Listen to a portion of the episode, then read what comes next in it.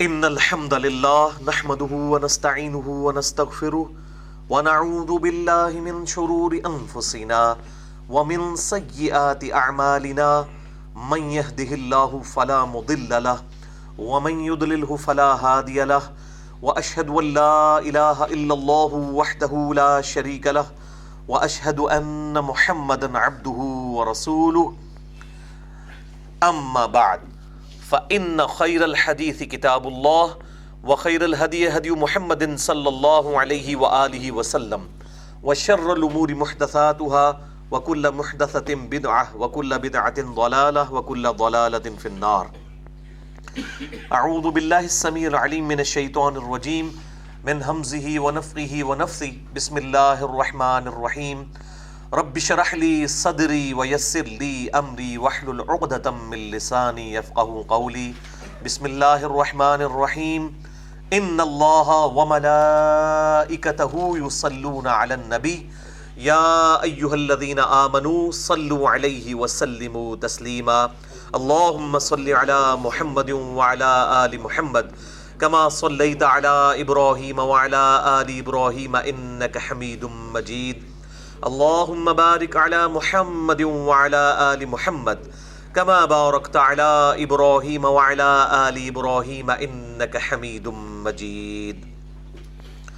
اللهم ربنا آتنا في الدنيا حسنة وفي الآخرة حسنة وقنا عذاب النار. ربنا آتنا من لدنك رحمة وهيئ لنا من أمرنا رشدا. لا الہ الا انت سبحانک انی کنت من الظالمین لا حول ولا قوة الا باللہ العلی العظیم آمین. الحمدللہ، آج اکتیس دسمبر دو ہزار سولہ کو ہفتے کے دن قرآن کلاس نمبر 242 میں ہم انشاءاللہ تعالی سورة النور کی آیت نمبر 41 سے سٹارٹ کرنے جا رہے ہیں۔ اعوذ باللہ من الشیطان الرجیم، بسم اللہ الرحمن الرحیم۔ الم تر ان اللہ یسبح له من فی السماوات والارض؟ کیا تم نے غور سے نہیں دیکھا کہ بے شک اللہ ہی ہے وہ، کہ جس کی تسبیح بیان کرتی ہے ہر وہ شے جو آسمانوں میں ہے اور جو زمین میں ہے؟ یہ فی السماوات والارض جب بھی یہ ٹرم استعمال ہو قرآن حکیم میں تو اس سے مراد پوری کائنات ہوتا ہے۔ وَالطَّيْرُ صَافَّاتِ اور پرندے بھی پر پھیلائے ہوئے یہ بھی اللہ ہی کی تسبیح کر رہے ہیں۔ ایک تو اس اعتبار سے تسبیح ہے کہ ان کی لینگویج ہے، جس طرح کہ قرآن حکیم میں آتا ہے کہ سیدنا داود علیہ السلام کو اللہ تعالیٰ نے پرندوں کی بولیاں سکھا دی تھی وہ سمجھتے تھے۔ ہمارے محبوب صلی اللہ علیہ وآلہ وسلم کے بارے میں بھی صحیح سند کے ساتھ سنن نسائی میں حدیث آتی ہے کہ ایک اونٹ نے آپ صلی اللہ علیہ وآلہ وسلم سے اپنے مالک کی طرف سے جو اس پہ ظلم کیا جاتا تھا، اس کی شکایت کی۔ تو انبیاء کرام علیہ السلام کو اللہ تعالیٰ یہ معجزات عطا فرماتا ہے۔ اور دوسرا یہ ہے کہ یہ پر پھیلائے ہوئے جو پرندے ہیں، یہ اللہ کی تسبیح بیان کر رہے ہیں۔ مراد یہ کہ یہ زبان حال سے خود پکار پکار کر کہہ رہے ہیں۔ کہ وہ اللہ کتنا پاک ہے جس نے ہمیں یہ طاقت دی ہے کہ ہم ہواؤں میں اڑ رہے ہیں۔ یعنی کوئی چیز جو ہے وہ اپنی اس حید کے ذریعے زبان حال سے اسے ہم اردو لنگوسٹک میں کہتے ہیں، اپنے گیٹ اپ سے بول رہی ہے کہ میرا بنانے والا بڑا کامل ہے جس نے مجھے اتنا پرفیکٹ بنایا ہے۔ تو یہ دونوں اعتبار سے اللہ تعالیٰ کی تسبیح بیان کر رہی۔ کائنات میں ہر چیز اللہ کی تسبیح بیان کر رہی ہے۔ یعنی سورج ہو، چاند ہو، ستارے ہوں ان کی ہم تسبیحات کو نہ بھی سمجھیں، لیکن ایک اعتبار سے تو ان کی جو پرفیکشن ہے کریشن کے اندر، وہ خود بخود بول بول کر کہہ رہی ہے کہ میرا بنانے والا بہت پاک ہے اور بڑا بلند مرتبہ ہے، جس نے اتنی پرفیکشن کے ساتھ ان چیزوں کو بنایا۔ انسان بھی دیکھ لیں، لقد خلقنا الانسان فی احسن تقویم۔ انسان اللہ کی تسبیح کرے یا نہ کرے، لیکن انسان کی ہر چیز خود بول کر کہہ رہی ہے کہ بڑی پرفیکشن کے ساتھ کسی نے اس کو پیدا کیا ہے۔ تو کسی کا دعویٰ نہیں کہ انسان نے اپنے آپ کو خود پیدا کیا ہے، یا بغیر کسی کے پیدا کیے ہوئے کوئی پیدا ہو گیا ہے۔ سوائے چند ایک ایسے لوگوں کے، کہ جن میں تعلیم کی کمی ہے۔ ادروائز تو گاڈ کا جو کانسیپٹ ہے، وہ تمام دنیا کے ریلیجن میں موجود ہے۔ سائنٹسٹ اسے supreme being supernatural agency supreme authority کہتے ہیں۔ کوئی اسے بھگوان کہتا ہے، کوئی اسے گاڈ کہتا ہے، کوئی اسے خدا کہتا ہے، کوئی اسے اللہ کہتا ہے۔ ایک کریٹر پیدا کرنے والے کو تو سب مانتے ہیں۔ تو یہ پرندے جو ہیں، یہ پر پھیلائے ہوئے، یہ اپنے رب کی تسبیح بیان کر رہے ہیں۔ کل قد علم و تسبیح ہر مخلوق جانتی ہے کہ اس نے کس طریقے سے اپنے رب کی نماز پڑھنی ہے اور کس طریقے سے اس کی تسبیح بیان کرنی ہے۔ یعنی اللہ تعالیٰ نے ہر مخلوق کو اس کی نماز سکھا دی ہے، اس کی اپنے رب سے مناجات اور دعا کرنے کا طریقہ اللہ تعالیٰ نے سکھا دیا ہے، جس طرح کے انسانوں کو سکھایا۔ حتیٰ کہ صورت الراد میں آیا کہ یہ جو بجلی کڑکتی ہے، یہ بھی اللہ کی تصویر بیان کرتی ہے۔ اسی طریقے سے احادیث کے اندر آتا ہے، صحیح بخاری میں حدیث موجود ہے۔ سیدنا عبداللہ ابن مسعود رضی اللہ تعالیٰ عنہ علیہ السلام کہتے ہیں کہ ہم نے اللہ کے محبوب صلی اللہ علیہ وآلہ وسلم کے ساتھ خود بیٹھ کر کھانا کھایا اور ہم آپ صلی اللہ علیہ وسلم کی مبارک موجودگی کی برکت سے کھانا کھاتے ہوئے اس نوالے کی تسبیح بھی اپنے کانوں سے سنا کرتے تھے۔ یعنی یہ پروفٹ کی برکت تھی، ان کی موجودگی میں اس طرح کے مرزات اللہ تعالیٰ دکھایا کرتا تھا تاکہ لوگوں کا یقین کامل ہو جائے اس اعتبار سے۔ اب آپ ذرا امیجن کریں کہ آپ جناب روٹی کا ٹکڑا توڑ کر منہ میں ڈال رہے ہو اس میں سے اللہ کی تصویر کرنے کی آواز آ رہی ہو تو انسان کا ایمان کس لیول اور ایپیکس کے اوپر جائے گا؟ یہی وجہ تھی کہ صحابہ کرام علیہ مردوان اور اہل بیت علیہ مردوان و علیہ السلام کا ایمان جو ہے وہ بہت پیک کا ایمان تھا۔ بہت چوٹی کا ایمان تھا۔ تو ہر مخلوق جانتی ہے، جو اللہ نے اس کو تسبیحات سکھا دی ہیں اور اس کو نماز کا طریقہ، واللہ علیم بما یفعلون۔ اور اللہ تعالی خوب جانتا ہے جو کچھ وہ کر رہے ہیں۔ یہ اس سے بھی بڑا مشکل کام ہے۔ ایک تو ہے کہ ہر مخلوق اللہ کی عبادت میں لگی ہوئی ہے۔ اللہ تعالیٰ ہمارے ہر مخلوق جو کچھ کر رہی ہے نا، وہ بھی وہ جانتا ہے۔ اتنا کامل علم ہے۔ کہ یہ ٹریلینز کی تعداد میں مخلوقات، اس سے بھی بڑھ کر مخلوقات، اللہ تعالیٰ ان تمام مخلوقات کے اعمال سے بھی واقف ہے۔ سبحان اللہ و بحمدہ عدد خلقہ ورضا نفسہ وزنت عرشہ ومداد کلماتہ۔ وَلِلَّهِ مُلْكُ السَّمَاوَاتِ وَالْأَرْضِ، اور اللہ ہی کے لیے ہے بادشاہی۔ آسمانوں کی بھی اور زمین کی بھی یعنی پوری کائنات کی۔ وَإِلَى اور سب کو لوٹ کر اللہ ہی کی طرف جانا ہے۔ ہر چیز کا رجوع اللہ ہی کی طرف ہوگا۔ الم ترا ان اللہ یوز جی صحابہ کیا تم نے نہیں دیکھا کہ بے شک اللہ تعالی بادلوں کو آہستہ آہستہ ہانکتا ہے؟ ثم یؤلف بینہو اس کے بعد ان کو جوڑنا شروع کر دیتا ہے۔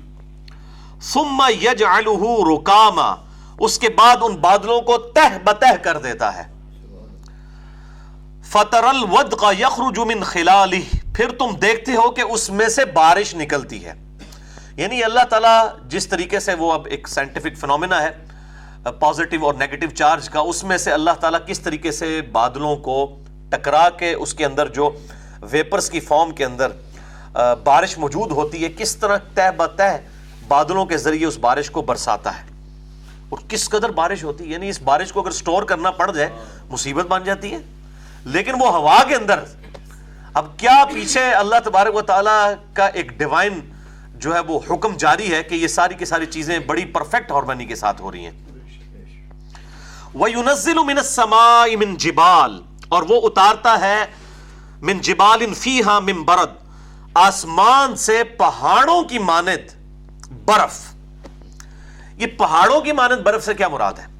آپ دیکھیں جب کبھی آتش وشاں پہاڑ یہ پھٹتا ہے والکینوز جو ہیں، تو آپ دیکھتے ہیں ان کے اندر سے کتنے وہ شولے نکلتے ہیں آگ کے، پتھر ہوتے ہیں وہ لیکوڈ فارم میں بعد میں وہ جو ہے وہ جم جاتے ہیں۔ تو گویا کہ وہ پہاڑ میں سے تودے نکل رہے ہوتے ہیں آگ کے۔ اسی طریقے سے اللہ تعالیٰ ہم بادلوں میں سے بھی پہاڑوں کی مانت یعنی تودے برف کے جو ہے وہ نازل فرما رہے ہوتے ہیں۔ آپ یہ دیکھیں، یہ جو برف ہے، اس کو ہم سٹور کرنا شروع کر دیں تو ہمارے لیے پاسبل نہیں ہے۔ اللہ تبارک و تعالیٰ نے کس طریقے سے یہ واٹر سائیکل بنایا ہے کہ سمندروں کا پانی ویپریٹ ہوتا ہے، وہ بارش کی شکل میں ہم پر نازل ہوتا ہے۔ پھر یہ برف کی شکل میں، کبھی اولوں کی شکل میں بھی نازل ہوتا ہے اور کبھی عام جو برف ہے سنو اس کی شکل میں پہاڑوں کے اوپر۔ پھر ان پہاڑوں پہ وہ جم کے سٹور ہو جاتا ہے۔ وہ ٹینکرز ہیں اللہ تعالیٰ کے۔ اور پھر جب گرمیوں کا موسم آتا ہے، وہ گلیشیئرز پگھلنا شروع ہوتے ہیں۔ انہی میں سے یہ سارے دریا نکلنا شروع ہوتے ہیں۔ زمین کے سوتوں کے نیچے سے بھی دریا بہتے ہیں۔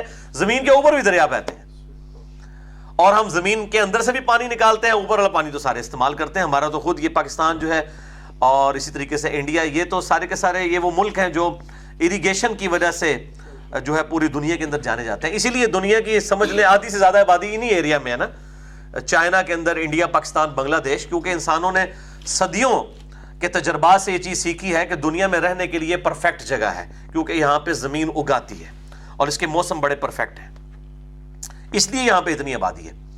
تو بہرحال اللہ تعالیٰ وہ گلیشیئرس کی فارم میں اس کو سٹور کرتا ہے، پھر سورج کی تپش سے وہ پگھلتی ہے اور پھر وہ دوبارہ سے ہم اس کو استعمال کے قابل بناتے ہیں یعنی زمین کے سوتوں سے نکالتے ہیں دریاؤں سے پانی کو استعمال کرتے ہیں الٹیمیٹلی جو فالتو پانی ہے، پھر سمندر میں چلا جاتا ہے، پھر وہاں سے ویپریٹ ہوتا ہے، اس کو ہم کہتے ہیں واٹر سائیکل یہ سارے کا سارا سائیکل صورت الحجر میں بھی یہ گزر چکا ہے۔ اللہ فرمایا، تم یہ پانی کو سٹور ہی نہیں کر سکتے۔ یہ اللہ ہے جس نے سٹور کیا ہوا ہے پانی کو۔ اتنے بڑے بڑے ٹینکر کوئی بنا سکتا ہے؟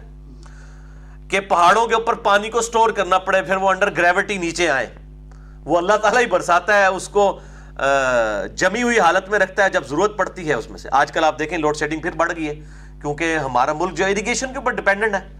اور آج کل وہ ڈیم کے پانی نکالنے بند کیے ہوئے کیونکہ بارشیں بھی نہیں ہوئی ہیں۔ خطرہ ہے کہ اگر وہ پانی نکال کے اس سے بجلی بنا لی تو باقی پانی تو ضائع ہو کے چلا جائے گا۔ اور اریگیشن پرپز کے لیے استعمال نہیں ہوگا۔ اس لیے پھر وہ اس موسم کے اندر جو ہے وہ عموماً ڈیم جو ہے وہ بند کر دیے جاتے ہیں۔ تو یہ اللہ تبارک و تعالیٰ کے ڈیم ہیں جو ہزاروں لاکھوں سال سے چل رہے ہیں اور بڑی پرفیکشن کے ساتھ یہ سارے کا سارا واٹر سائیکل چل رہا ہے۔ الحمد تو اللہ تعالیٰ ماتا ہے یہ پہاڑوں کی مانند ہم برف نازل کرتے ہیں۔ فیوسیب بھی میں یہ پھر اللہ تعالیٰ اس برف کے ذریعے جسے چاہتا ہے نقصان پہنچا دیتا ہے۔ وہ یسریف وہ یسریف وہ یسریف میں یشا اور پھیر دیتا ہے جس سے چاہتا ہے۔ یعنی یہ برف جو ہے اگر کسی فصل کے اوپر پڑ جائے، تو وہ فصل ساری برباد، یہ برف تو خیر چھوٹی چیز ہے، بارش بھی اگر ضرورت سے زیادہ یا بے موسمی ہو جائے تو فصل تباہ برباد ہو جاتی ہے۔ تو اللہ تعالیٰ ماتا ہے، ہمارے لیے کوئی مسئلہ نہیں ہے انسانیت کو برباد کرنا۔ ہمارا رحم ہے کہ ہم اتنی جو ہے وہ خرابیاں دیکھتے ہیں انسانیت سے، اس کے باوجود انسانیت کے ساتھ رحم کا معاملہ فرماتے ہیں۔ ورنہ ہمارے لیے کوئی ایشو نہیں ہے، ہم برف نازل فرمائیں اور سب کو نقصان پہنچا دیں اس کے ذریعے سے۔ اور جس کو چاہتے ہیں اس سے پھیر دیتے ہیں۔ یقاد ثنا برق ہی یذهب بالابصار. قریب ہے کہ بجلی کی جو کڑک ہے، چمک ہے، آنکھوں کی بنائی لے جائے۔ یعنی یہ جب بارش ہو رہی ہوتی ہے، کتنی تیزی کے ساتھ اس وقت کتنی اونچی آواز کے اندر وہ بجلی جو ہے چمکتی ہے اور بسا اوقات وہ جنگلوں کے اوپر گرتی بھی ہے۔ کتنے بڑے بڑے جنگل ہیں جو جل کر راک ہو جاتے ہیں۔ اس لیے آپ دیکھیں، یہ ہائی ٹینشن وائرس جتنی گزری ہوتی ہے نا، گیارہ ہزار وولٹ، یہ بڑے کھمبوں سے۔ تو آپ دیکھیں گے تین تین وائرس گزر رہی ہوتی ہیں۔ اور ان کے سینٹر میں بھی ایک وائر باریک سی اوپر ہوتی ہے ان سے۔ آپ جا کے ان کھمبوں کا بھی دیکھیے گا۔ یہ جو بڑے بڑے کھمبے لگے نا، ان کے اوپر ایک درمیان میں وہ سب سے اوپر اس کے کھمبے کی ٹپس ہے نا، اوپر ایک باریک تار ہوتی ہے۔ باقی جو بجلی کی تاریں وہ تین اس طرف ہوتی ہیں، تین اس طرف ہوتی ہیں۔ گیارہ گیارہ ہزار وولٹ کی۔ وہ جو اوپر باریک سی تار گزر رہی ہوتی ہے نا اسٹیل کی وائر، وہ بیسیکلی آسمانی بجلی سے بچاؤ کے لیے ہوتی ہے۔ تاکہ جب بجلی گرے تو بجلی کا اصول یہ ہے کہ جو سب سے قریب کنڈکٹر ہوگا، اس کے اوپر آ کے وہ پڑے گی۔ تو وہ بجلی کی، وہ جو سٹیل کی وائر ہے، اس کے اوپر آسمانی بجلی گرتی ہے، تو وہ پھر اس طریقے سے آگے اس کو ارتھ کر دیتے ہیں، تاکہ آسمانی بجلی کی وجہ سے یہ تاریں بجلی کی۔ ورنہ تو اگر یہ نہ ہو، تو جتنی دفعہ بارش ہوتی ہے نا، تو آپ کی بجلی منقطع ہو جائے۔ ویسے اب بھی ہو جاتی ہے، جب آندھی چل رہی ہو، اس کی ریزن اور ہوتی ہے۔ کیونکہ آندھی چلنے کی وجہ سے تاریں ہلتی ہیں جب، تو وہ آپس میں ٹکرائیں، تو ظاہر ہے کہ پھر اس کی وجہ سے جو ہے وہ تاریں جو ہیں وہ جل کے راک ہو جائیں گی۔ اور اسی وجہ سے جب تیز آندھی چلتی ہے تو بجلی پیچھے سے بند کر دی جاتی ہے۔ کیونکہ اگر نہیں بند کریں گے تو اس کے اندر گیارہ ہزار وولٹ گزر رہا ہے تو ٹکرائے گا۔ تو پھر آپ سمجھیں کہ آٹھ دس گھنٹے کے لیے فارغ آپ کی بجلی۔ اس سے تو بہتر ہے، یہ آدھا پونا گھنٹہ کے لیے بجلی چلی جائے۔ تو یہ میں آپ کو ٹیکنیکل چیزیں بھی ساتھ بتا رہا ہوں کہ آسمانی بجلی، اللہ تعالیٰ فرماتا ہے، جب چاہیں کسی کے اوپر گرا دے۔ کئی بار لوگوں کے اوپر بجلی گرتی ہے، گاڑیوں کے اوپر گرتی ہے، ٹرینوں کے اوپر گرتی ہے، اسی طریقے سے درختوں کے اوپر گرتی ہے۔ اللہ تعالیٰ فرما رہا ہے کہ یہ بجلی کی چمک ایسی ہے کہ آنکھوں کی بینائی بھی لے جائے۔ اتنی تیز ہے، اگر اللہ تعالیٰ چاہے تو اس کو بھی ذریعہ بنا سکتا ہے کسی کی بینائی کو زائل کرنے کا۔ بِاللَّهِ تعالی یقلب اللہ اللیل والنہار اللہ ہی ہے جو بدلتا ہے دن اور رات کو۔ ان نفی ذالک لعبرت لأولی الابصار بے شک ان قدرت کی نشانیوں میں عبرت ہے آنکھ والوں کے لیے۔ آنکھیں تو سب کی ہیں۔ جو عقل کی آنکھیں رکھتے ہیں۔ عقل مند لوگ ہیں جو صرف جانوروں کا سا نہیں دیکھنا دیکھتے، بلکہ وہ دیکھنے کے بعد اس آبزرویشن کے پیچھے دیکھتے ہیں کہ یہ تمام فزیکل فینومینا آف نیچر کے پیچھے ایک کریٹر ہے۔ God is the only and alone creator of this universe God is the only explanation of all the physical phenomena in this universe خدا ہی وضاحت ہے اس کائنات میں ہونے والے ہر فزیکل فینومینا کی۔ تو یہ ایک الگ سے ٹاپک ہے، میں نے اس کے اوپر بڑے ڈیٹیل لیکچر بھی دیے ہوئے ہیں۔ مسئلہ نمبر سکسٹی ہے میرا۔ Who is Allah in the light of latest scientific facts Urdu کے اندر ہے۔ سوا گھنٹے کی گفتگو اسی طریقے سے مسئلہ نمبر ایٹی تھری بی ہے۔ اہل سنت پاک ڈاٹ کام پہ۔ ہو کریٹڈ گاڈ خدا کو کس نے پیدا کیا؟ اور جدید شیطانی وسوسوں کا تحقیقی جائزہ۔ اسی طریقے سے مسئلہ نمبر سکسٹی فور ہے۔ مسئلہ نمبر ون ٹوینٹی ایٹ ہے۔ کئی ایک لیکچرز ہیں سائنٹیفک فیکٹس کے ذریعے۔ خدا کا جو وجود ہے، اس کے اوپر میں نے ڈیٹیل کے ساتھ گفتگو کی ہے۔ آج محل نہیں کہ میں اس کی ڈیٹیل میں جاؤں۔ واللہ خلق کل دابت مما اور وہ اللہ ہی ہے جس نے پیدا کیا ہے ہر چلنے پھرنے والی چیز کو جو زمین پہ چل پھر رہی ہے پانی کے ذریعے۔ یہ بہت بڑا ایک فزیکل فینومینا آف نیچر ہے۔ ٹروتھ ہے جس تک بایولوجی پہنچی ہے اور یہ اسٹیبلش ہو چکا ہے۔ ابھی تک بایو کے دو علاج ہیں جو فائنل ہوئے ہیں۔ نمبر ایک، تمام زندہ چیزیں جو ہیں، یہ پانی سے پیدا ہوئی ہیں۔ اور نمبر دو، کوئی زندہ چیز کسی بے جان چیز سے پیدا نہیں ہو سکتی۔ زندہ چیز زندہ چیز سے ہی پیدا ہوگی۔ انڈا مرغی ہی دے گی۔ کوئی بے جان چیز انڈا نہیں دے سکتی، اس انڈے میں سے پھر آگے چوزا نکلے گا۔ چاہے اس انڈے کو آپ کسی مشین کے نیچے رکھیں، چاہے کسی مرغی کے نیچے۔ لیکن یہ جو انڈا ہے نا، یہ جاندار چیز ہی دے سکتی ہے یعنی مرغی۔ یہ ہے بایولوجی کا دوسرا لا جو فائنل ہوا ہے۔ اسٹیبلش سائنس جب بھی ہم بات کرتے ہیں سائنٹیفک فیکٹس کی، تو اسٹیبلش سائنس جو ہے، وہ قرآن حکیم کو سپورٹڈ ہوگی۔ باقی جو تھیوریز ہیں ہائپوتھسیز ہیں ان کے اندر ظاہر وقت کے ساتھ تبدیلی ہوتی ہے اور وقت کے ساتھ ساتھ انسان لرن کر رہا ہے۔ بہرحال جب وہ یہ ایکوائرڈ نالج جو سائنس کا علم ہے، یہ ہمارے اس ریویلڈ نالج یعنی وہی کے علم کے ساتھ مل جائے گا، تو ہم اس کو اسی طریقے سے قبول کریں گے۔ کیونکہ قرآن حکیم نے دو ہی علوم بتائے ہیں۔ ایک ایکوائرڈ نالج ہے the knowledge obtain through observation and experiments یعنی سائنس کا علم۔ اور دوسرا ریویلڈ نالج جو وہی کا علم ہے جو اللہ تعالیٰ اپنے انبیاء اکرام علیہ السلام کے ذریعے انسانیت تک پہنچاتا ہے۔ اس میں میں نے ڈیٹیل سے گفتگو کی ہے، مسئلہ نمبر 39 علم وحی اور علم سائنس ان کی اہمیت اور ان کا دائرہ کار۔ تو اللہ تعالیٰ فرماتا ہے، جتنے بھی چلنے پھرنے والے ہیں، ان کو اللہ تعالیٰ نے پانی سے پیدا فرمایا ہے۔ اس میں میرے بھائیو ڈیٹیل سے میں نے ایک لیکچر دیا تھا۔ یہ جو یونیورسل ٹروتھ ہیں دو بایولوجی کے۔ اور ایک اسٹرونومی کی فیلڈ کا ایک یونیورسل ٹروتھ ہے۔ وہ ہے بگ بینگ تھیوری یہ دونوں چیزیں سورت الانبیاء کی آیت نمبر تیس کے اندر آئی تھیں کہ اللہ تعالیٰ نے زمین و اسمان ملے ہوئے تھے، ان کو پھاڑ کر جدا کیا اور ہر زندہ شے کو پانی سے پیدا فرمایا۔ سورت الانبیاء آیت نمبر تیس۔ تو اس کے کانٹیکسٹ میں میں نے الگ سے ڈیٹیل لیکچر مسئلہ نمبر 144 ریکارڈ کر، کروا دیا تھا۔ اور اس کا ٹاپک تھا two biggest scientific facts of twentieth century بیسویں صدی عیسوی کے دو بڑے سائنٹیفک فیکٹس جو اسٹیبلش ہوئے ہیں. نمبر ایک، تمام مخلوقات پانی سے پیدا ہوئی ہیں. نمبر دو بگ بینگ تھیوری یہ کریشن ایکس نہیلو ہے. اس کائنات کو اللہ تعالیٰ نے عدم محض سے وجود بخشا ہے. یعنی ایک وقت تھا کہ یہ کائنات نہیں تھی، یہ عدم سے وجود میں آئی ہے. اس کو انگلش میں کہتے ہیں کریشن ایکس نہیں لو کچھ چیز موجود نہیں تھی، اس میں سے اللہ تعالیٰ نے اس کو پیدا فرمایا.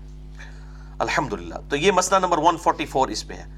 تو اللہ تعالیٰ فرماتا ہے، تمام چلنے پھرنے والی چیزیں ہم نے پانی سے پیدا فرمائی ہیں۔ فَمِنْهُمْ مَنْ يَمْشِي عَلَى تو ان زمین پہ چلنے پھرنے والے جانوروں میں سے، جانداروں میں سے کچھ ایسے جاندار ہیں جو پیٹ کے بل رینگتے ہیں۔ وہ کون سے ہیں؟ ریپٹائلز جتنے بھی ہیں۔ یہ سانپ جس کی ایک نمائندہ مثال ہے وہ پیٹ کے بل رینگتا ہوا جاتا ہے۔ اچھا وہ ہوں میں امشی اور ایسے بھی ہیں جو دو ٹانگوں پہ چلتے ہیں۔ ہاں جی وہ کون سے نہیں، انسان تو ہے ہی ہے۔ جانداروں میں اور کوئی بتائے کینگرو کو بھی آپ کیسے جیسے اس کی چار ٹانگیں چلتا ویسے دو سے۔ یہ جو پرندے بھی ہیں، اور یہ جو چمپینزی اور بندر، یہ بھی دو قدموں کے اوپر چلتے ہیں۔ اچھا۔ وَمِنْهُمْ مَنْ يَمْشِي عَلَىٰ أَرْبَعْ اور ان میں سے ایسے بھی ہیں جو چار ٹانگوں پہ چلتے ہیں۔ وہ تو بیچمار نے روزانہ ویکنے گھوڑا گدا خچر، جتنے بھی ہیں جو عموماً ہمارے آبزرویشن کے اندر ہیں، وہ چار ٹانگوں والے ہیں۔ زرافہ ہو، شیر ہو، بلی ہو، زیادہ تر جانور جو ہیں وہ چار ٹانگوں کے اوپر۔ یخلق اللہ ما یشا اللہ تعالیٰ پیدا فرماتا ہے جو چاہتا ہے۔ اس کے لیے کوئی مسئلہ نہیں ہے۔ کہ وہ دو والا پیدا فرمائے، پیٹ والا، چار والا، اب تو خیر یہ چیزیں آج جس طرح کھل کے سامنے آئی ہیں، ابھی تو سمندر کی گہرائیوں سے وہ مخلوقات دریافت ہوئی ہیں جو انسانیت نے پہلے نہیں دیکھی تھی۔ کئی ایک تو اس اکیسویں صدی میں، بیسویں میں بھی نہیں یعنی دو ہزار ایک کے بعد یعنی سائنٹسٹ سمندروں کے نیچے ایسی گہرائیوں میں گئے ہیں کہ جہاں پہ ایسی مخلوقات ہیں جو رہتی ہی اندھیرے میں، وہ انہوں نے کبھی سورج نہیں دیکھا اور سمندر کی گہرائیوں میں۔ سائنٹسٹ کا کہنا یہ ہے کہ ٹو ملین سے زیادہ سپیشیز اس روئے ارض کے اوپر ایگزسٹ کرتی ہیں۔ ٹو ملین، بیس لاکھ۔ یہ سپیشیز ہیں۔ یعنی اگر آپ گرنا شروع کریں، گھوڑا ایک مخلوق خچر دوسری، کبوتر تیسری، چیل چوتھی، اس طرح آپ گننا شروع کر دیں تو حیوانات کی اور نباتات کی بیس لاکھ سے زیادہ سپیشیز دریافت ہو چکی ہیں۔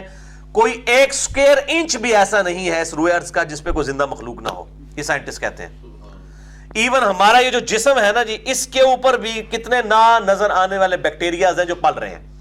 ہمارے کھال کے اوپر کوئی ایک ایسی جگہ نہیں ہے جہاں پہ کوئی جانور نہ پل رہا ہو۔ اللہ تعالیٰ نے ان کے رزق اس کے ساتھ جوڑ دیا ہوا ہے۔ یہ ساری مخلوقات کا حساب میرے بھائیوں، نہ کوئی فرشتہ رکھ سکتا ہے، نہ کوئی جن رکھ سکتا ہے، نہ کوئی پیغمبر رکھ سکتا ہے۔ یہ اللہ ہے جس نے ٹائنیز ڈیٹیل تک ہر چیز کا اپنے علم سے احاطہ کیا ہوا ہے۔ الحمدللہ۔ تو اللہ تعالیٰ ماتا ہے، اللہ جو چاہتا ہے پیدا فرماتا ہے، ان اللہ علی کل شیء قدیر۔ بے شک اللہ تعالیٰ ہر چیز پر قادر ہے۔ یعنی اللہ تعالیٰ کے لیے کوئی پرابلم نہیں ہے ان مخلوقات کو پیدا کرنا اور پھر ان کی اتنی زیادہ تعداد اور پھر ان کو رزق فراہم کرنا، پھر ان کے سارے معاملات کو لے کے چلنا۔ آپ نیشنل جغرافک اور ڈسکوری چینل کو دیکھنا شروع کریں، انسان پاگل ہو جاتا ہے۔ ایک پروگرام اس میں لگتا ہے بلٹ فار دا کل کئی جانور ایسے ہیں جو پیدا ہی مارنے کے لیے ہوئے ہیں یا مرنے کے لیے۔ یہ سارے کے سارا سرکل جو ہے، ایک جانور دوسرے کو کھاتا ہے، وہ اس سے اگلے کو کھاتا ہے، وہ اس سے اگلے کو کھاتا ہے، لیکن سارے جانور دنیا میں موجود ہیں۔ ختم بھی نہیں ہو رہے۔ اس طریقے سے معاملات کو اللہ تعالیٰ نے سیٹل کیا اور یہ مخلوقات انبلیویبل فگر ہے ان کا۔ یعنی سائنٹسٹ کہتے ہیں کہ صرف حشرات الارض جو ہیں یعنی زمین پہ بسنے والے یہ جو حشرات ہیں، کیڑے مکوڑے، ان کی تعداد اتنی زیادہ ہے کہ اگر زمین پر بسنے والے سات ارب انسان ہیں نا، ہر انسان کو اگر بیس بیس کروڑ کیڑے دے دیے جائیں، ہر انسان کو بیس کروڑ، تب بھی اشراط الارض اس سے زیادہ ہے سات ارب انسان ہے ہر انسان کو بیس کروڑ، آپ کا کیلکولیٹر فیل ہو جائے گا۔ سات ارب کو اگر آپ بیس کروڑ سے ضرب دیں، ایک ارب ہی نہیں کوئی گن سکتا۔ آپ کو پتا ہے، ایک ارب گننے کے لیے ایک انسان کو تیس سال چاہیے۔ آپ گھر جا کے حساب لگا لیں۔ چوبیس گھنٹے میں چھیاسی ہزار چار سو سیکنڈ ہے ایک لاکھ سیکنڈ نہیں ہوتے۔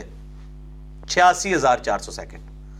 اگر کوئی چوبیس گھنٹے بھی گنتی، گنتا رہے کہ ایک سیکنڈ میں ایک دفعہ، تب بھی اس کو تیس سال لگیں گے ایک ارب گنتی، گنتے ہوئے۔ یہ ایک ارب ہے۔ اور سات ارب انسان اور ہر انسان کو پھر بیس کروڑ کیڑے، وہ بھی وہ بیس کروڑ بھی ون ففتھ آف ارب بنتا ہے۔ ایک بلین کا پانچواں حصہ، بیس کروڑ۔ تو یہ اللہ تعالیٰ نے یہ سارے معاملات، اصل میں جسے خدا کا تعارف نہیں نا میرے بھائیوں، وہی شرک کر سکتا ہے۔ واللہ مخلوق اور خدا کا کوئی کمپیرزن ہی نہیں ہو سکتا۔ مخلوق کی کیپیبلٹی نہیں ہو سکتی کہ یہ ساری کی ساری چیزوں کو کنٹرول کر سکے یا اس کے اوپر حکم چلا سکے۔ انسان تو اتنا کمزور ہے۔ مولا علی علیہ السلام کے بارے میں آتا ہے کہ ان سے کسی نے پوچھا کہ بتائیں کہ انسان کا اختیار کتنا ہے۔ تو انہوں نے فرمایا کہ اپنی ایک ٹانگ اٹھاؤ۔ اس نے ایک ٹانگ اٹھائی۔ انہوں نے کہا، اب دوسری بھی اٹھاؤ۔ انہوں نے کہا جی دوسری تو نہیں اٹھا سکتے۔ یہ انسان کا اختیار ہے۔ انسان تو بہت لاچار ہے۔ کچھ بھی نہیں کر سکتا۔ پھر یہ اس طرح وہ مثالیں بزرگوں کی دے رہے ہوتے ہیں تو بندہ حیران ہوتا ہے کہ انسان کی اتنی کمزوری ہے اور پھر کہتے ہیں، دیکھیں جی ایک انگریز کا موبائل ہے جی؟ ایک انگریز کا موبائل دس ہزار کلو میٹر دور سے سن سکتا ہے تو اللہ کا ولی کیوں نہیں سن سکتا؟ آپ بتائیں، روحانیت اوپر ہے یا مادیت اوپر ہے؟ دو الگ چیزوں کو کمپیئر کروا رہے ہیں۔ میں پھکی دینا ہے دیوی تانوں کیونکہ اس کا جواب چکے کہ جب اعتراض ہوگا بونگا، تو جواب پھر ہوگا آگے سے فلسفیکل پھکی والا جواب ہوگا اینٹی وینم ہوگا، الزامی جواب ہوگا۔ کہ ان سے یہ پوچھیں کہ میرے بھائیوں بتائیں انسان افضل ہے یا چڑیا؟ بتائیں۔ ہاں تو کوئی انسان اڑ کے بتائے۔ اے بزرگ، جڑے دعوی پہ کرتے ہیں، آپ اڑ کے دسن ساڑھے سامنے۔ یہ تو دوسروں کے مرے ہوئے بزرگوں کی بات کرتے ہیں، جو ہے کوڑ، کباڑ چوٹ کسی نے کاؤنٹر چیک تو کرنا نہیں ہے۔ چیک وہ ہوتا ہے جو آپ کے سامنے ہو۔ میں آپ کو جیلم شہر کا بتاتا ہوں، یہ سلمان پارس مزار ہے نا۔ نائنٹین نائنٹی ٹو میں جب سلاب آیا یعنی پاکستان کی تاریخ کا سب سے بدترین سیلاب تھا وہ۔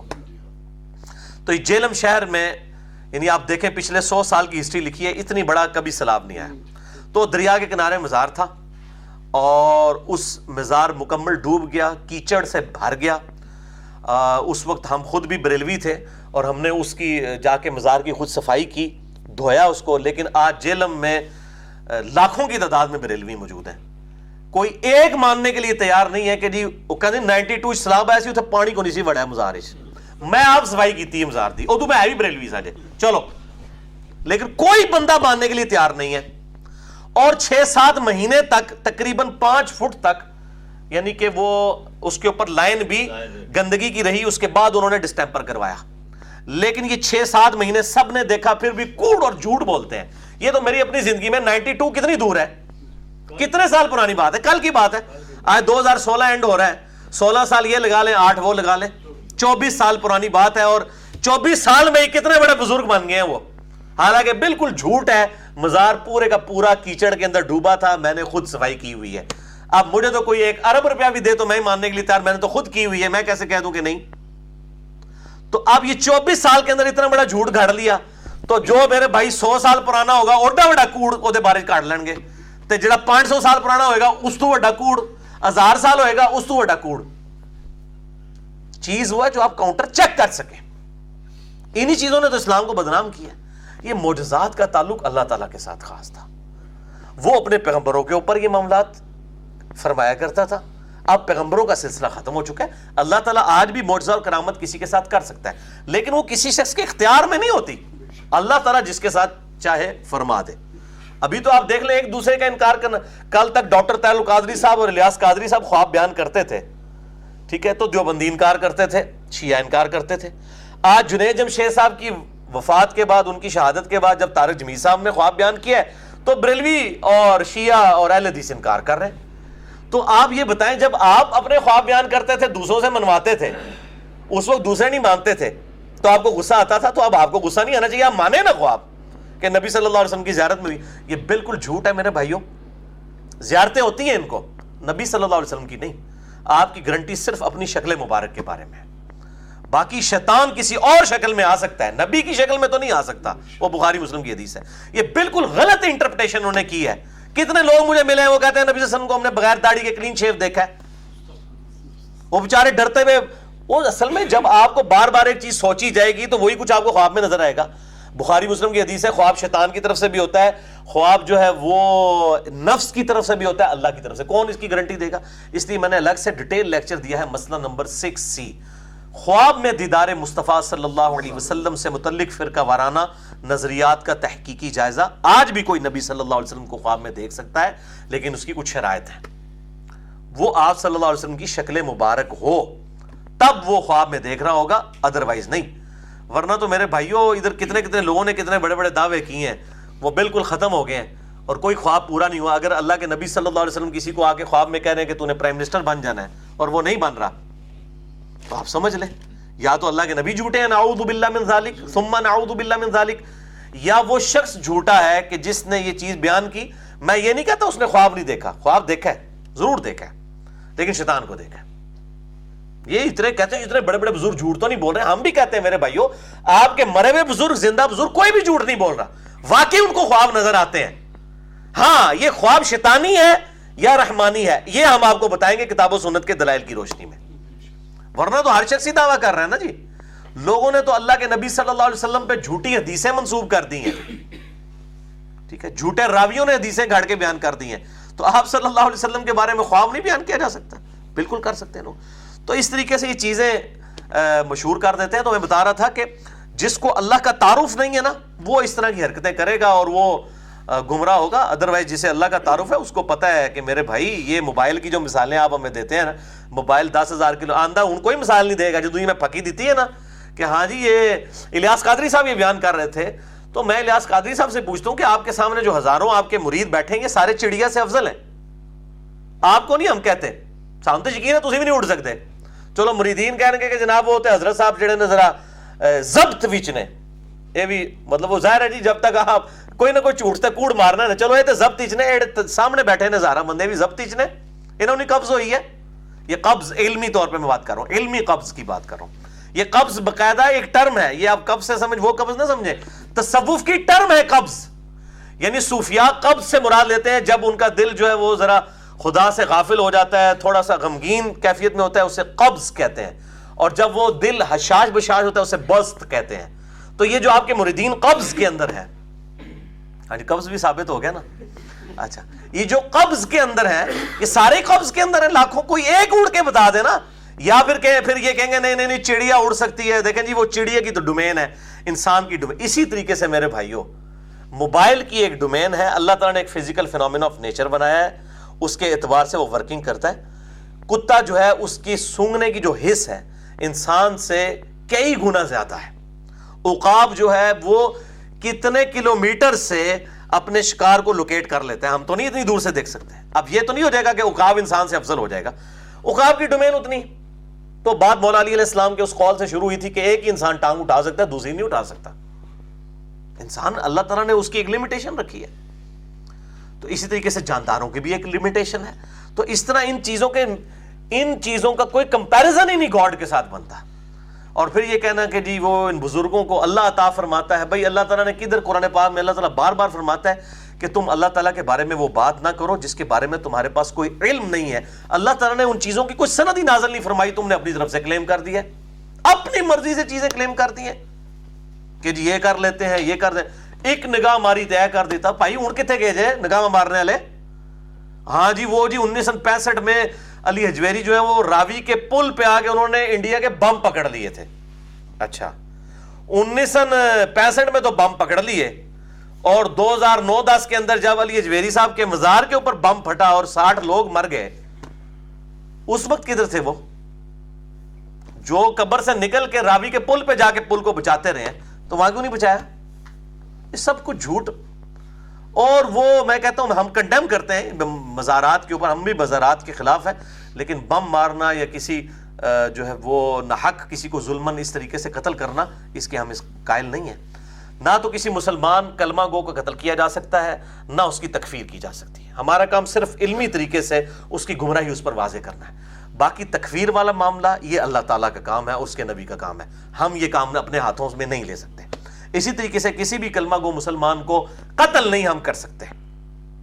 اس پہ صرف علمی طریقے سے دلائل اس کے اوپر واضح کیے جائیں گے۔ اللہ یہ کہ جو بفتو شریعت ہے، قتل کے بدلے قتل کیا جائے گا، یا اسی طریقے سے اگر کوئی شادی شدہ ہے، زانی اس کو سنسار کیا جائے گا، اسی طریقے سے جو فساد فی الارض کرنے والا ہے زمین میں، فساد فی الارض کرنے والا، اس کو بھی قتل کیا جائے گا۔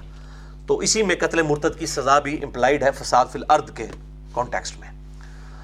تو یہ میرے بھائیو، اس طریقے سے اللہ تعالیٰ کا کوئی کمپیریزن نہیں۔ ان اللہ علیہ کل شعین قدیر۔ اللہ تعالیٰ ہر چیز کے اوپر قادر ہے اور کسی کی کوئی قدرت نہیں ہے۔ لقد انزلنا آیات مبینات۔ بے شک ہم نے اتاری ہیں آیات جو کہ صاف صاف بیان فرمانے والی ہیں۔ واللہ یہدی من یشاء الى صراط مستقیم۔ اور اللہ تعالی جسے چاہتا ہے اسے سیدھے راہ کی طرف رہنمائی کر دیتا ہے۔ اس کے دونوں معنی درست ہیں۔ یعنی جو چاہے سیدھی راہ پہ آنا اس کی رہنمائی کر دیتا ہے یا جس کے لیے اللہ چاہتا ہے کر دیتا ہے، دونوں معنی درست ہیں، کیونکہ وہ آیت سورت العنکبوت کی آخری آیت جو ہے، والذین جاہدوا فینا لنہدینہم سبلنا، جو لوگ ہماری راہ میں کوشش کریں گے، ہم اپنی راہیں اس کے لیے کھول دیں گے۔ وَيَقُولُونَ آمَنَّا بِاللَّهِ، اب میرے بھائیو، روئے سخن جو ہے، وہ منافقین کی طرف جا رہا ہے۔ جو اعلانیہ اپنے آپ کو مسلمان کہتے تھے، لیکن ان کی حرکتیں ایسی تھیں کہ کوئی موقع جانے نہیں دیتے تھے اسلام کی پیٹھ میں چھرا گھونپنے سے وہ کوئی موقع جانے نہیں دیتے تھے۔ تو اللہ تعالیٰ فرماتا ہے، وَيَقُولُونَ آمَنَّا بِاللَّهِ۔ اور یہ کہتے ہیں، اللہ پر ایمان رہے وَبِالرَّسُول۔ اور اس کے رسول پر، وَأَطَعْنَا۔ اور ہم نے اطاعت اختیار کر لی۔ ثم يتولى فريق منهم من بعد ذلك۔ اس کے بعد پھر ایک فریق میں، ایک فریق ان میں سے منہ پھیر لیتا ہے۔ وما اولئک بالمؤمنین اور یہ لوگ تو ایماندار ہے ہی نہیں۔ یہ بیسیکلی ظاہر ہے کہ اصحاب کے اندر ہی چھپے ہوئے ایسے لوگ تھے جو قانوناً تو صحابی تھے، لیکن اندر سے منافق تھے۔ میں نے اس پہ بڑی ڈیٹیل سے ایک لیکچر دے دیا ہے، جسے شوق ہو دیکھے اپنی نوعیت کا منفرد لیکچر ہے سورہ التوبہ کی آیت number hundred hundred and one اور ہنڈریڈ اینڈ ٹو کے کانٹیکس میں، جہاں اللہ تعالیٰ نے نبی صلی اللہ علیہ وسلم کے اصحاب کی تین کیٹاگری بیان کی ہیں۔ نمبر ون، سابقون الاولون من المہاجرین والانصار۔ یعنی جو سبقت لے جانے والے ہیں انصار میں بھی اور مہاجرین کے اندر بھی جو پہلے پہل ایمان لے آئے۔ وہ تو ہیں جن سے اللہ تعالیٰ راضی اور وہ اللہ سے راضی۔ دوسری کیٹیگری فرمائی، پکے منافق ہیں اور ایسے منافق ہیں کہ ایک نبی آپ بھی ان کو نہیں جانتے۔ اور تیسری کیٹیگری ہے کہ جو ملے جلے اعمال کرنے والے لوگ ہیں، اللہ تعالیٰ ان کو مستقبل میں دیکھے گا کہ وہ اپنے اعمال کس طریقے سے لے کے چلتے ہیں۔ تو یہ تیسری کیٹیگری اور پہلی کیٹیگری، یہ تو ہے مسلمان، اور پہلے والے پکے مومن اور تیسری کیٹیگری والے مسلم۔ مومن اللہ نے ان کو نہیں کہا، وہ مسلم ہے جسی طریقے سے سورت الحجرات میں بھی آتا ہے کہ آراب کہتے ہیں کہ ہم ایمان لے کر آئے۔ اے نبی، تم فرماؤ کہ ایمان نہیں لائے، تم اسلام لے کر آئے۔ ابھی تو ایمان تمہارے دلوں میں داخل ہی نہیں ہوا۔ تو میں نے اس کے اوپر ڈیٹیل لیکچر دیا ہے، مسئلہ نمبر نائنٹی سکس۔ عظمت صحابہ، رد المنافقین اور سنی شیعہ کے اختلاف کا تحقیقی جائزہ۔ اہل سنت پاک ڈاٹ کام پہ جسے شوق ہو تو وہ دیکھے۔ کہ اہل تشیعوں کا یہ جو مقدمہ ہے، یہ ففٹی پرسنٹ بالکل درست ہے کہ صحابہ کرام علیہ مردوان کے اندر منافقین چھپے ہوئے تھے۔ لیکن اس کی بنیاد کے اوپر، سب کے سب اصحاب کے اوپر اس طریقے سے فتوہ لگانا یا ان لوگوں کو جو ہے وہ متعون ٹھہرانا جو پہلے دن سے اسلام کے خادم ہے، یہ بالکل زیادتی ہے۔ انشاءاللہ اگلی دفعہ لیکچر آ رہا ہے۔ میں ناج البلاغہ سے انشاءاللہ مولا علی علیہ السلام کے خطبات خلفہ راشدین کی شان میں انشاءاللہ پیش کروں گا۔ انشاءاللہ۔ اچھا تو اللہ تعالیٰ فرماتا ہے کہ یہ ایمان کا دعویٰ کرتے ہیں۔ اللہ پر ایمان لائے، رسول پر اور اطاعت اختیار کی۔ اور پھر ان میں سے ایک فریق جو ہے وہ منہ پھیر لیتا ہے، یہ ایمان والے لوگ نہیں ہیں۔ وہ ادا دعو اللہ و رسولی اور جب انہیں دعوت دی جاتی ہے کہ آؤ اللہ اور اس کے رسول کی طرف لیحکم لیحکم بینہم کہ اللہ تعالیٰ اور اس کا رسول صلی اللہ علیہ وسلم تمہارے درمیان فیصلہ کر دیں۔ اذا فریق منہم معرضون، تو ان میں سے ایک گروہ جو ہے روح گردانی کرتا ہے۔ یعنی یہودی تھے، اوپر سے اسلام قبول کر لیا، اندر سے تو یہودی تھے، وہ منافق تھے۔ جب ان کی مرضی کا فیصلہ ہوتا تھا، نبی صلی اللہ علیہ وسلم سے کرواتے تھے اور ادروائز اس کو آپ صلی اللہ علیہ وسلم کے پاس فیصلہ لے کر نہیں جاتے تھے۔ یہ سب سے زیادہ ڈیٹیل ٹاپک آیا ہے سورت النساء کے اندر۔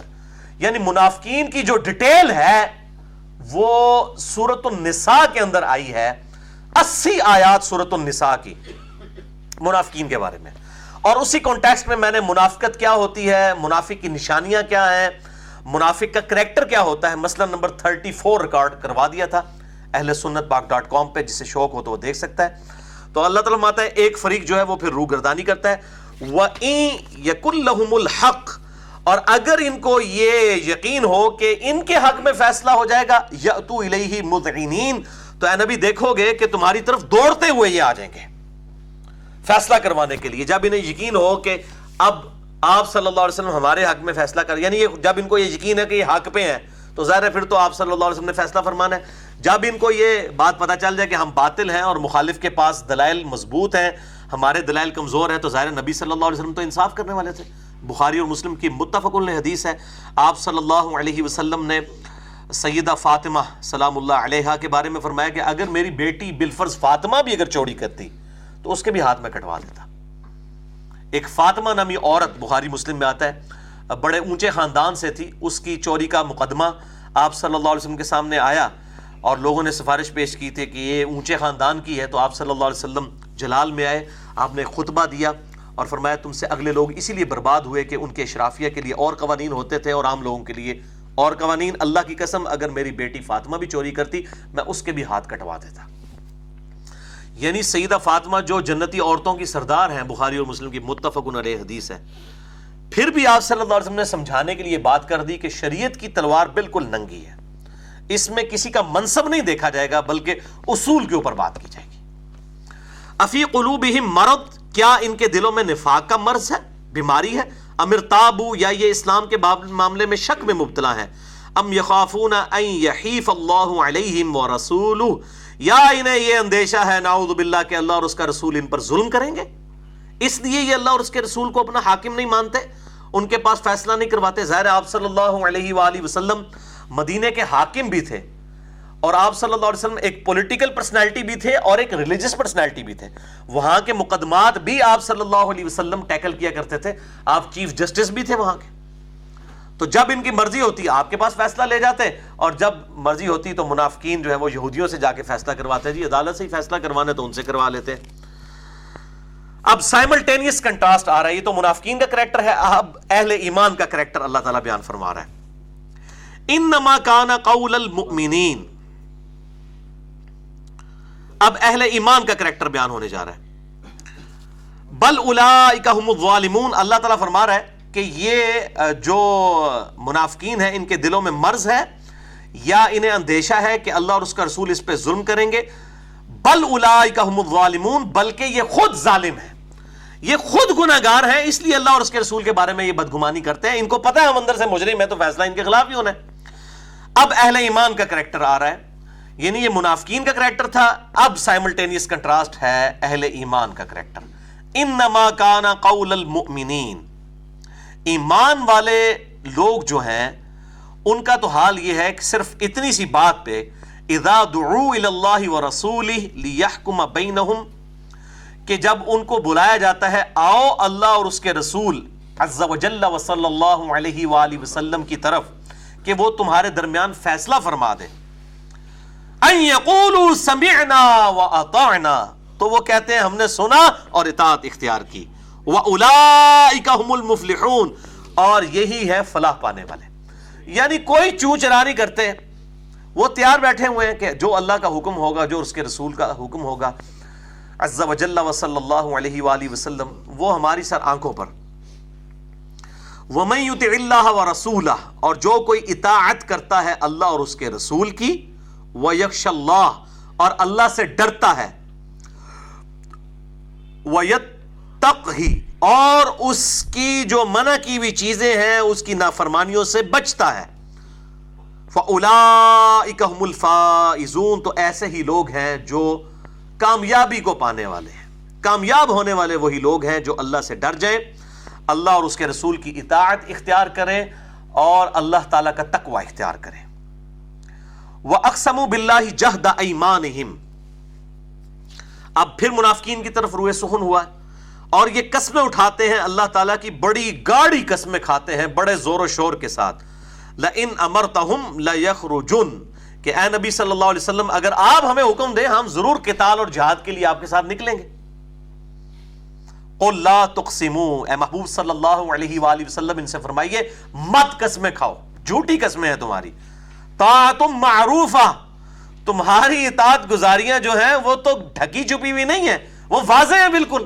تمہارے کرتوت لوگوں کے سامنے۔ ہیں لوگوں کو پتا چل جاتا تھا کہ کون منافقین بیچ میں ہیں وہ نظر آتا تھا۔ ان کے کریکٹر سے پتا چل جاتا تھا۔ عبداللہ ابن ابئی کا کریکٹر بالکل کھلا ہوا تھا۔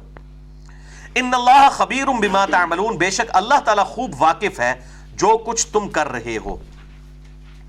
قل اطیع اللہ و اطیع الرسول۔ اے محبوب صلی اللہ علیہ وسلم، ان سے ارشاد فرمائیے کہ اطاعت کرو اللہ کی اور اس کے رسول کی، عز و جل و صلی اللہ علیہ وآلہ وسلم۔ فَإِن تَوَلَّوْا، اور اگر یہ رو گردانی کریں، فَإِنَّمَا عَلَيْهِ مَا حُمِّلَ وَعَلَيْكُمْ مَا حُمِّلْتُمْ۔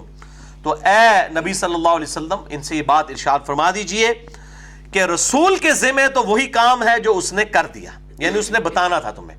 اور تمہارے ذمہ وہی ہے جو تم پر لازم کیا گیا یعنی اطاعت۔ یعنی نبی نے گھوٹ کے کسی کو حق نہیں پلانا کہ گھول کے اس کو پلا دیا جائے، نہیں، اس کا کام صرف دعوت دینا ہے۔ وما علینا الا البلاغ۔ وَإِن تُطِيعُهُ اور اگر تم ہمارے محبوب صلی اللہ علیہ وسلم کی اطاعت کرو گے تہتدو تو ہدایت پا جاؤ گے۔ یہ بہت اہم آیت ہے۔ آپ صلی اللہ علیہ وسلم کی اطاعت کے حوالے سے۔ ویسے ڈیٹیل سے میں نے اس طرح کی تمام آیات ڈسکس کی ہیں، مسئلہ نمبر دس اور مسئلہ نمبر گیارہ۔ جس میں میں نے بتایا اطاعت رسول میں اور تقلید میں کیا فرق ہے، اسی طریقے سے آپ صلی اللہ علیہ وآلہ وسلم کے ریفرنس سے آپ کی محبت اور آپ کی اطاعت، یہ دونوں چیزیں ضروری ہیں۔ مسئلہ نمبر نائن ہے اس پہ، اور اسی طریقے سے مسئلہ نمبر ہنڈرڈ ہے۔ اللہ کے محبوب صلی اللہ علیہ وآلہ وسلم کی اپنی امت سے محبت کا بیان۔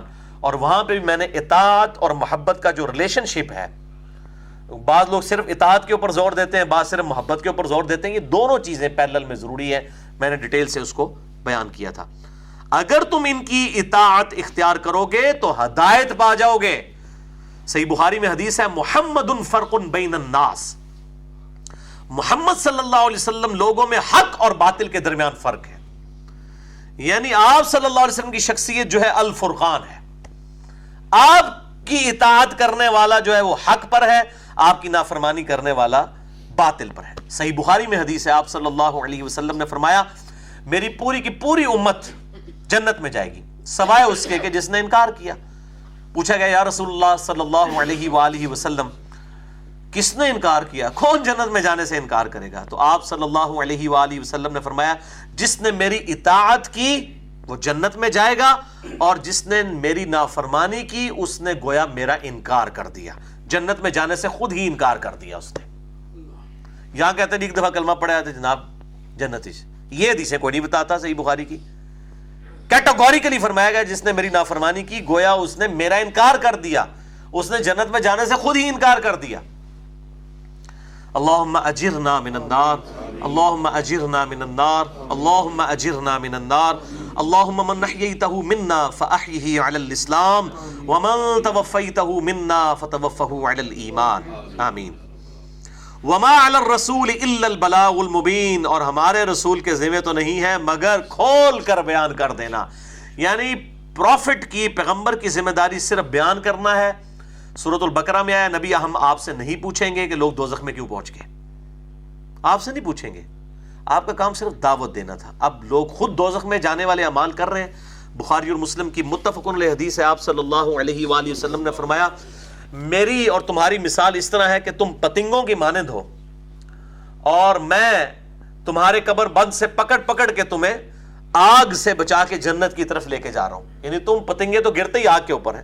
اور نبی کا یہ کام ہے کہ وہ ان کو دعوت کے ذریعے پکڑنے سے مراد فزیکلی پکڑنا نہیں، مراد یہ کہ دعوت کے ذریعے میں تمہیں جنت کی طرف بلا رہا ہوں۔ لیکن پھر بھی اگر کسی نے قبول نہیں کرنی، تو ظاہر ہے کہ جو خود گرنا چاہتا ہے تو اللہ تعالیٰ تو پھر اس کو گمراہ کرے گا۔ بولے باللہ تعالی۔ وما علی الرسول الا البلاغ المبین، اور ہمارے رسول کے ذمے تو نہیں ہے، مگر کھول کر صاف صاف پیغام پہنچا دینا۔ اب میرے بھائیوں اگلی جو آیت ہے، یہ تقاضا کرتی ہے اس کے اوپر کم از کم ایک سے ڈیڑھ گھنٹے کی گفتگو کی جائے۔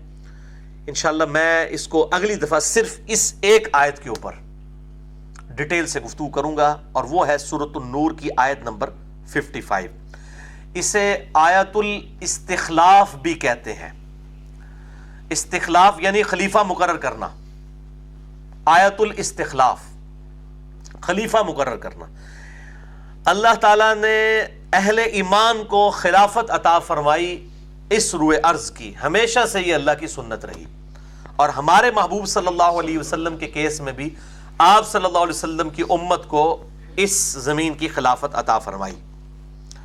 اور بڑے تھوڑے عرصے کے اندر ہی اللہ تعالیٰ نے تین بر اعظموں تک آپ صلی اللہ علیہ وسلم کا پیغام پہنچا دیا۔ اس وقت کی دونوں بڑی سپر پاورز رومن امپائر اور Persian empire within seventeen years after ہجرا آپ صلی اللہ علیہ وسلم کی ہجرت کے بعد سترہ سال کے اندر دونوں کی دونوں جو ہے وہ ڈھیر ہو گئیں۔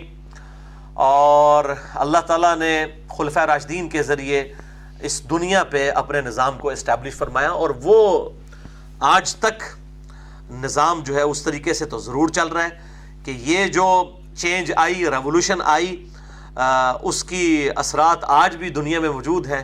کوئی دنیا کا ملک، کوئی شہر ایسا نہیں ہے جہاں پہ اللہ اور اس کے رسول کے نام لیوا نہ موجود ہوں۔ پانچ وقت نماز نہ ہوتی ہو، مسجدیں نہ ہوتی ہوں۔ یہ ریولوشن اس طریقے سے الحمدللہ جاری ہے اور قیامت تک انشاءاللہ جاری رہے گی۔ تو یہ آیت استخلاف ہے۔ اور اس آیت کے کانٹیکس میں انشاءاللہ اگلی دفعہ ہمارا جو لیکچر نمبر 243 ہے، قرآنک لیکچر وہ انشاءاللہ مسئلہ نمبر 162 بھی ہوگا، انشاءاللہ۔ اور اس کا عنوان ہوگا خلافت راشدہ کے تیس سال۔ اہل سنت اور اہل تشیع کی پانچ پانچ احادیث کی روشنی میں۔ دونوں کی کتابوں سے میں پانچ پانچ احادیث انشاءاللہ پیش کروں گا۔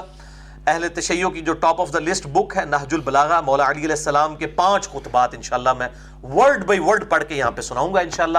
اور پانچ احادیث اہل سنت کی کتابوں سے، ویسے تو میں بیسیوں بیان کر سکتا ہوں، دس گھنٹے بول سکتا ہوں، لیکن چونکہ میں نے اس طرح کے ٹاپکس کے اوپر کئی لیکچرز ریکارڈ کروا دیے، میں اتنی ڈیٹیل میں نہیں جاؤں گا، لیکن میں اس کو ٹارگٹ کروں گا خلاف دے راجدہ کے تیس سال۔ انشاءاللہ تعالی اگلی دفعہ۔ اور خوب بھائیوں کو دعوت دیں اس حوالے سے۔ اگلا لیکچر کرٹیکل ہے۔ تاکہ اس میں غیر حاضری نہ ہو۔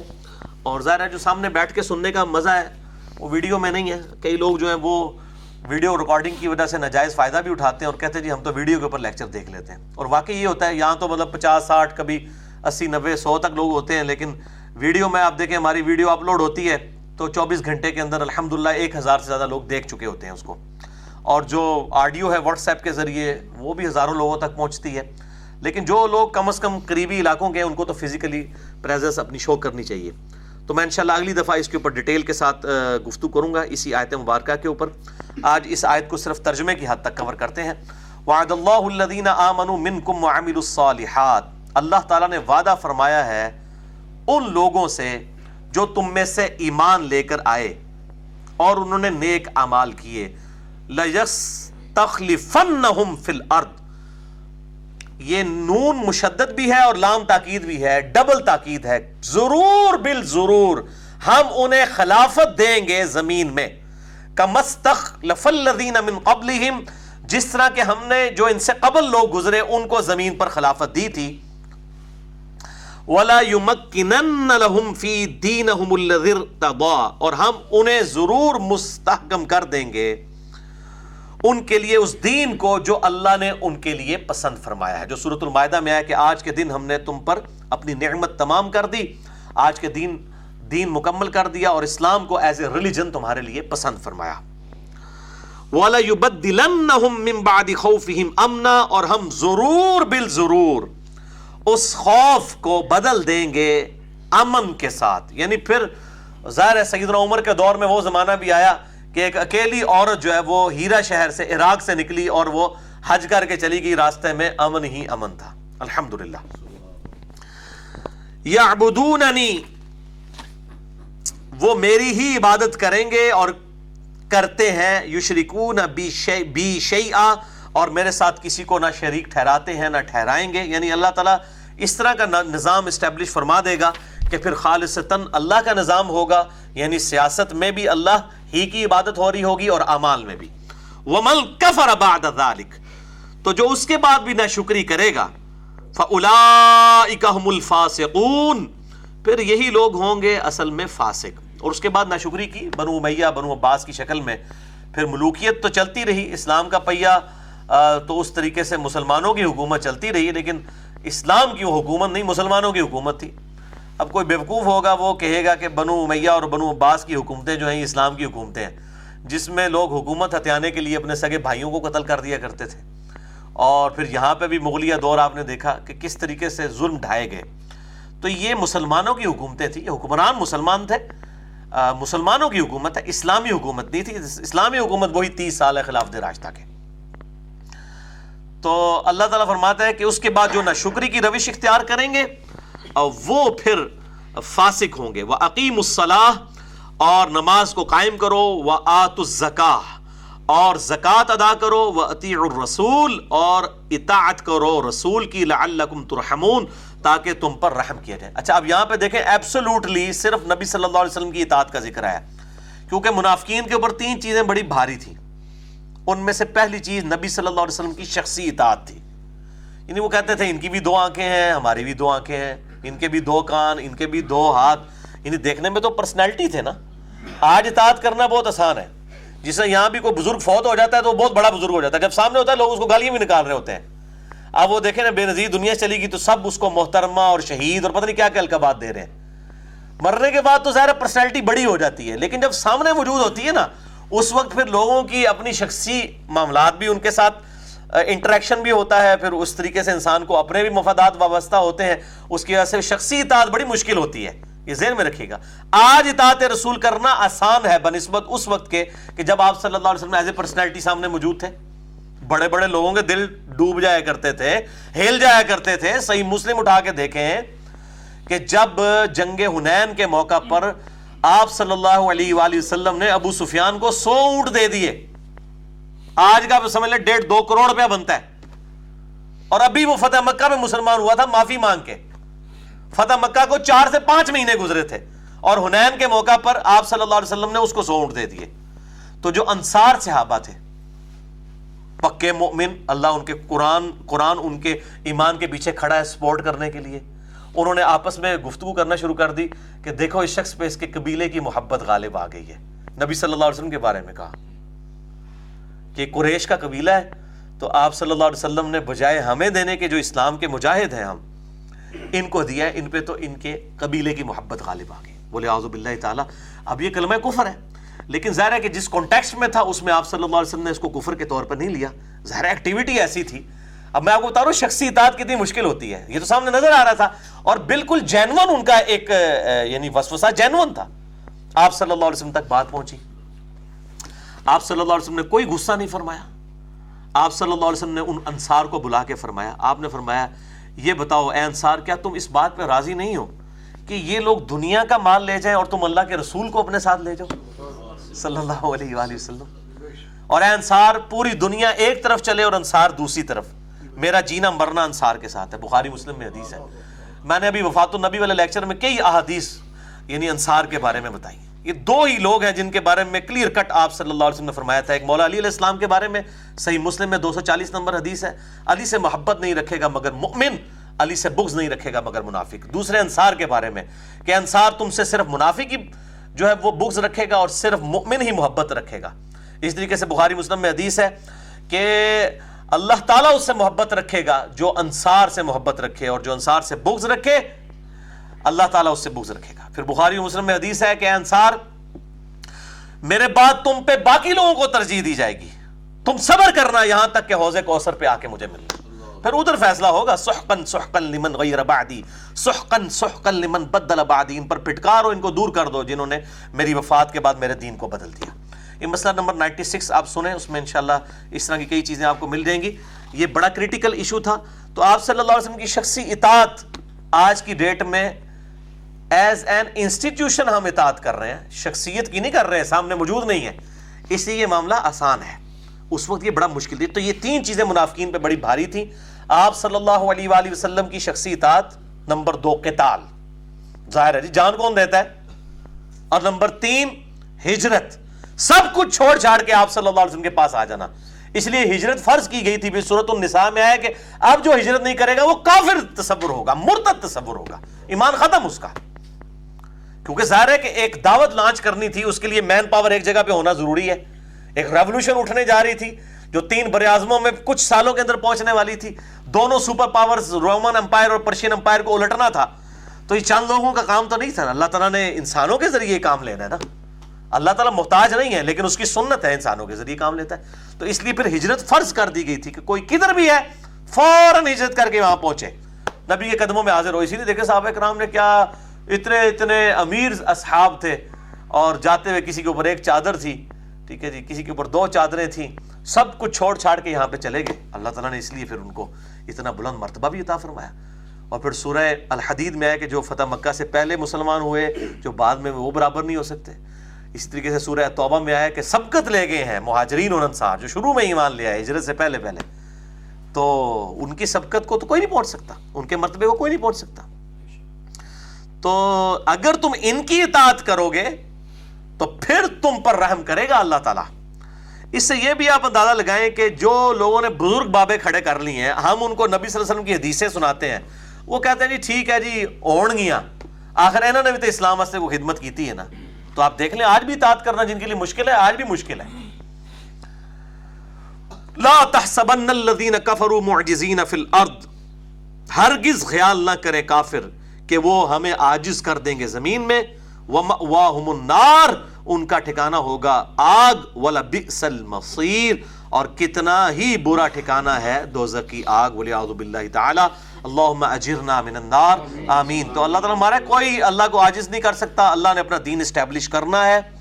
چاہے کافر اس بات کا برا مانے، هو وَالَّذِي أَرْسَلَ رَسُولَهُ بِالْهُدَى وَدِينِ الْحَقِّ لِيُظْهِرَهُ عَلَى الدِّينِ كُلِّهِ وَلَوْ كَرِهَ الْكَافِرُونَ۔ وہی اللہ ہے جس نے اپنے محبوب صلی اللہ علیہ وسلم کو الہدا یعنی قرآن اور دین حق کے ساتھ مبوس کیا تاکہ تمام ادیان پر اس کو غالب کر دے۔ خواہ کافر اور مشرق اس کا برا مان جائیں۔ انشاءاللہ یہ سورہ النور کی آیت نمبر 57 پہ ہماری آج کی گفتگو کمپلیٹ ہوئی۔ اگلی دفعہ جو 55 نمبر آیت ہے، اس کے اوپر میں انشاءاللہ صرف اس ایک آیت کے اوپر ڈیٹیل گفتگو کروں گا۔ خلاف راشدہ کے تیس سال سنی اور شیعہ کتابوں کی پانچ پانچ صحیح اسناد کے ساتھ جو احادیث آئی ہیں ان کی روشنی میں انشاءاللہ، اور اس میں میں انشاءاللہ باقی اسلام کا جو پولیٹیکل سسٹم ہے، اس کے اوپر جو کتابیں لکھی گئیں، خلافت و ملوکیت یا الجہاد فی الاسلام اس کے اوپر میں انشاءاللہ گفتگو کروں گا۔ اللہ تعالیٰ سے دعا ہے جو حق بات میں نے کہی، اللہ تعالیٰ ہمارے دلوں میں راسک فرمائے۔ اگر جس بات میں میرے منہ سے کوئی غلط بات نکل گئی تو اللہ تعالیٰ ہمارے دلوں سے ہی معاف کر دے۔ ہمیں کتاب و سنت کی تعلیمات پر عمل کر کے دوسرے بھائیوں تک پہنچانے کی توفیق عطا فرمائے۔ سبحانک اللہم و بحمدک، اشہد واللہ الہ الا انت، استغفرک و اتوب الیک۔ وما علینا الا البلاغ المبین۔ جزاکم اللہ خیرہ